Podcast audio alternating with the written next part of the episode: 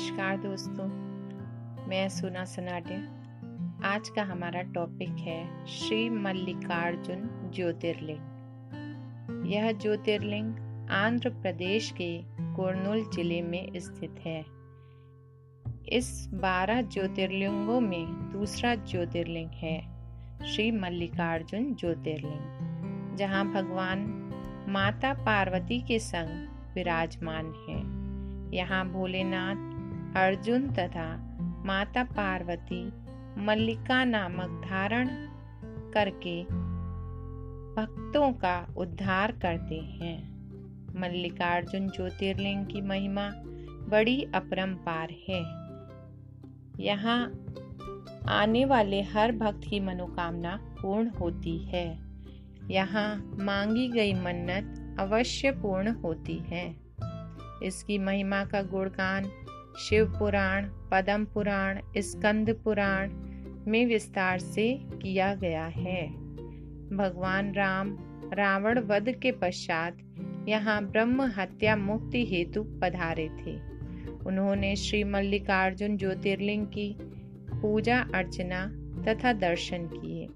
श्री मल्लिकार्जुन ज्योतिर्लिंग की भूमि बड़ी ही पावन है। यहाँ देवी देवताओं तथा स्वयं भगवान भोलेनाथ के चरण पड़े।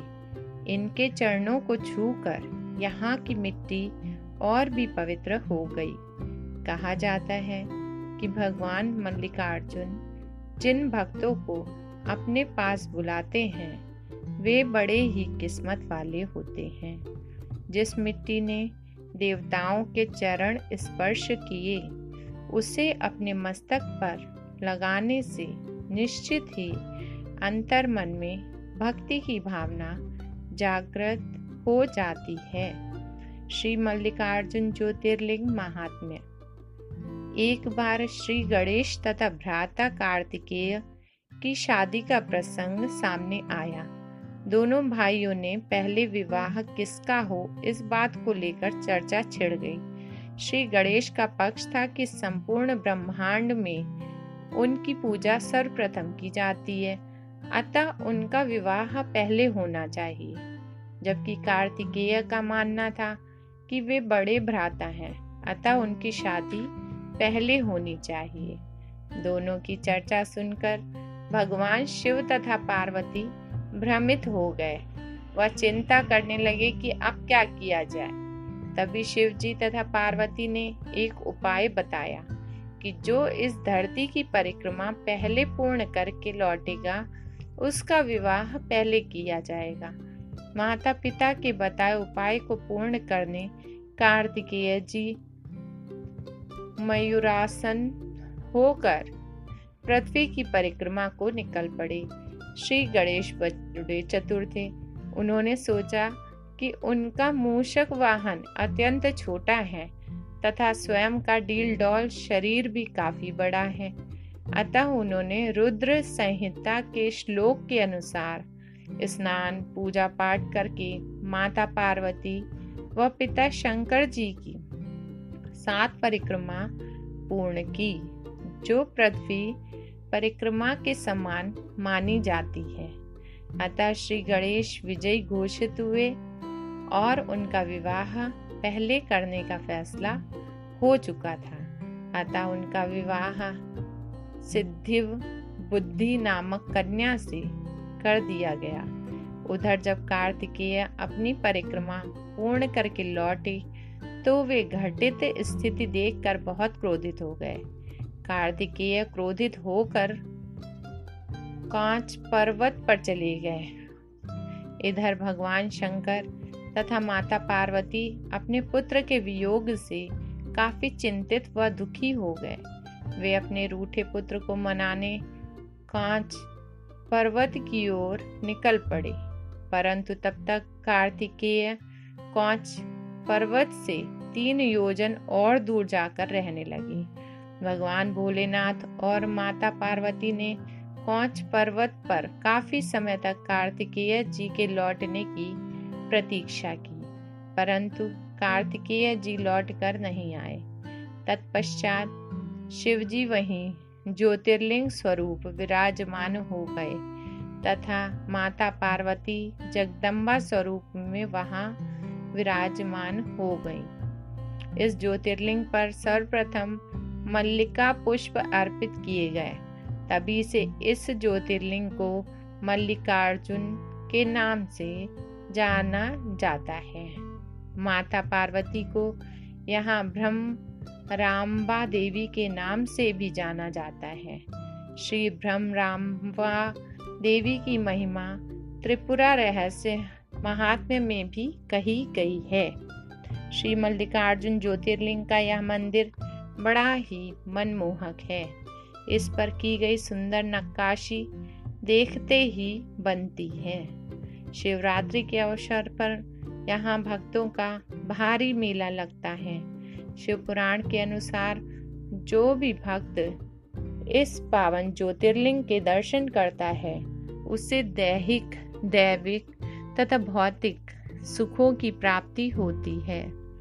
श्री मल्लिकार्जुन का स्मरण करने से तमाम पापों का अंत हो जाता है। इस ज्योतिर्लिंग की विशेष पूजा पुत्र प्राप्ति के लिए करवाई जाती है। श्री मल्लिकार्जुन ज्योतिर्लिंग समुद्र तल से लगभग 1500 फीट की ऊंचाई पर आंध्र प्रदेश के कुर्नल ज़िले की आत्मकर तहसील में एक पहाड़ी पर स्थित है। यहाँ से कुछ ही दूरी पर कृष्णा नदी का अमृत जल प्रवाहित होता है। इस तीर्थ धाम को कौच पर्वत, श्री पर्वत श्रीगिरी श्री सैलभ, मलयागिरी इत्यादि नामों से भी जाना जाता है। ऐतिहासिक दृष्टि से श्री सैल पर्वत क्षेत्र अत्यंत प्रभावशाली रहा है। इस स्थान पर राक्षसों, राजा हिरण्य कश्यप ने पूजा अर्चना की। भगवान श्री राम रावण संहार के पश्चात यहाँ पधारे। द्वापर युग में पाँचों पांडवों ने यहाँ शिव जी की आराधना की।